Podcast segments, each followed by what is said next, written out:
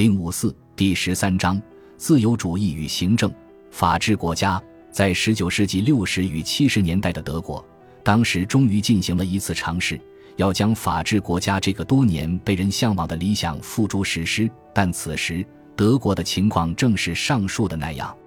那个曾长期得到维护的司法主义论据，终于被另一个论据所击败。这后一个论据主张，普通的法官没有受过有关的专门训练，现在要将一个任务交付给他们，要他们去审理那些由于就行政行为发生争执而产生的错综复杂的问题，这是行不通的。因此，就创立了新的单独的行政法院。这些法院的本意是要作为完全独立的法院，一心一意关心法律问题。当时还希望天长日久，这些法院就会担负起对一切行政行为都施加严格司法监督的任务。在那些设计这一制度的人们，尤其是这个制度的建筑师鲁多尔夫·冯·格奈斯特看来，而且在日后大多数德国行政法学者看来，创立一个单独的行政法院体系，就似乎是为法治国家画龙点睛，法治这一来也就最终大功告成。但其实还留下了一大堆漏洞，使得行政机关实际上可以采取专善的决定。但这一点，大家觉得似乎只是由于当时的情况而必然造成的一点小小的、暂时的缺点而已。他们相信，要行政机关能够继续起作用，那么就必须在一段时间内给予他以广泛的酌情裁量权，直到一批有关他的行动的明确规则制定为止。这样，尽管在组织上，独立的行政法院的设立，似乎使得为保障法治而设计的体制安排最后告一段落，但其实最困难的任务还在后头。根深蒂固的官僚机器上面加上了一个司法监督机构，这样一种做法，唯有在制度规则的任务继续遵循整个制度原先设计时所遵循的精神进行下去的情况下，才可能是有效的。然而，事实却是，为了那法治的理想而设计的构架的完成。却同这一理想的被抛弃差不多同时发生。正当新的机制设立之时，思想潮流就发生了大逆转，以法治国家为其主要目标的自由主义思想被抛弃了。正当19世纪70与80年代当中那个行政法院体系在德国各州，而且也在法国最后成型的时候，以国家社会主义及福利国家为方向的新兴运动开始得势了。因此，很少有人们愿意实行那个有限政府的思想，而本来那些新体制之设立，就是为了通过立法手段逐渐将仍然由行政机关掌握的酌情裁量权消除掉，去实现有限政府的思想。新的趋向，却反而要明文使政府这些新任务所要求的酌情裁量权免受司法审核，从而扩大这些新制度的漏洞。这样，德国的成就。结果就是理论多，实践少，但是它的意义是不应低估的。在自由主义思潮衰退之前，最后触及到它的是德国人。然而，是德国人最系统的探索与消化了西方的全部经验，并最有意识地将其教义运用于现代行政国家的问题上。他们发展出的法治国家思想，是古老的法治理想的直接产物。根据那个古老的理想。主要应受限制的是一个复杂的行政机构，而不是君主或是立法机构。甚至尽管他们所发展的新思想从未牢牢生根，但这些思想在某些方面也代表了一个不断的发展过程的最终阶段，而且比许多昔日的体制更为适合于我们当代的各种问题。由于职业行政官员的权利现在是对个人自由的主要威胁。在德国，为了对其加以制衡而发展出来的体制，就值得受到比迄今为止更加仔细的考虑。八，德国的发展没有得到人们多大注意，原因之一是19世纪末叶时，德国和欧洲大陆的情况显示出理论和实践之间有强烈的反差。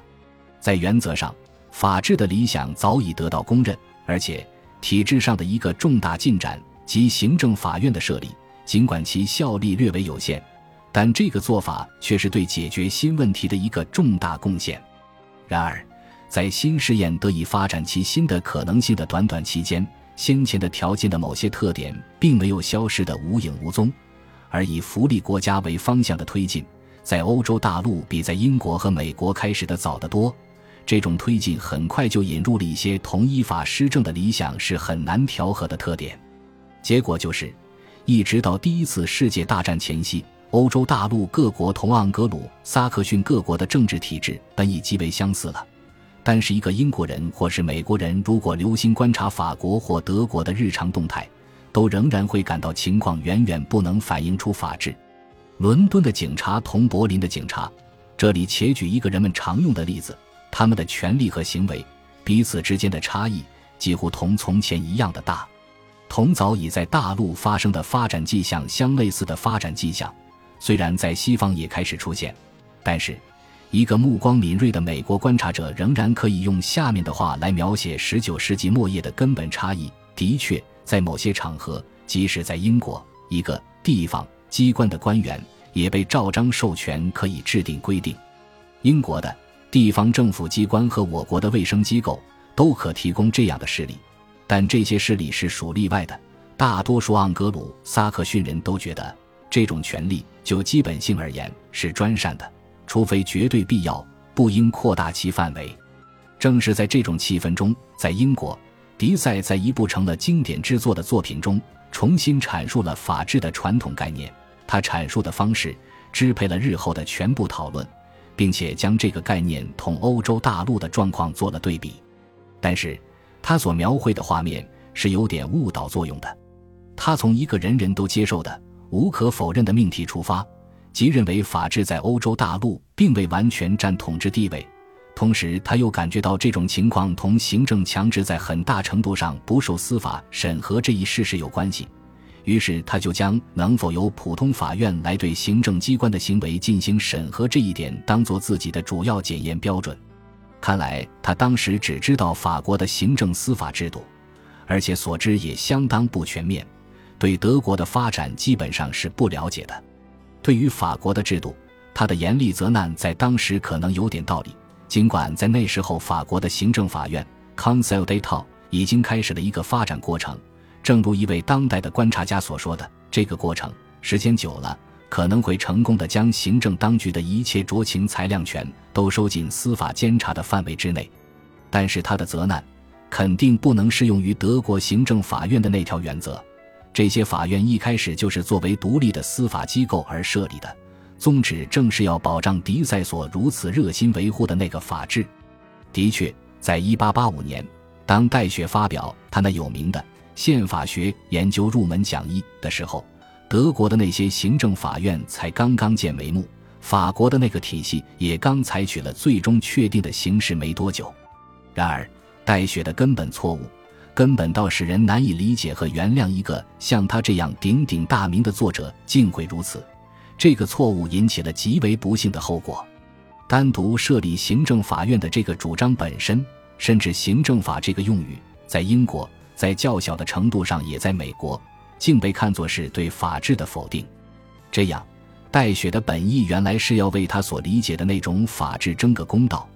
但实际上，他却堵死了一种本来可以为维护法治提供最好的机会的事态发展。他并没有能够制止盎格鲁撒克逊世界发展出一套同大陆已有的行政机器相类似的机器，但是他的确极大的妨碍了或是拖延了那些能够使新的官僚机器受到有效监督的体制的成员。本集播放完毕，感谢您的收听，喜欢请订阅加关注。主页有更多精彩内容。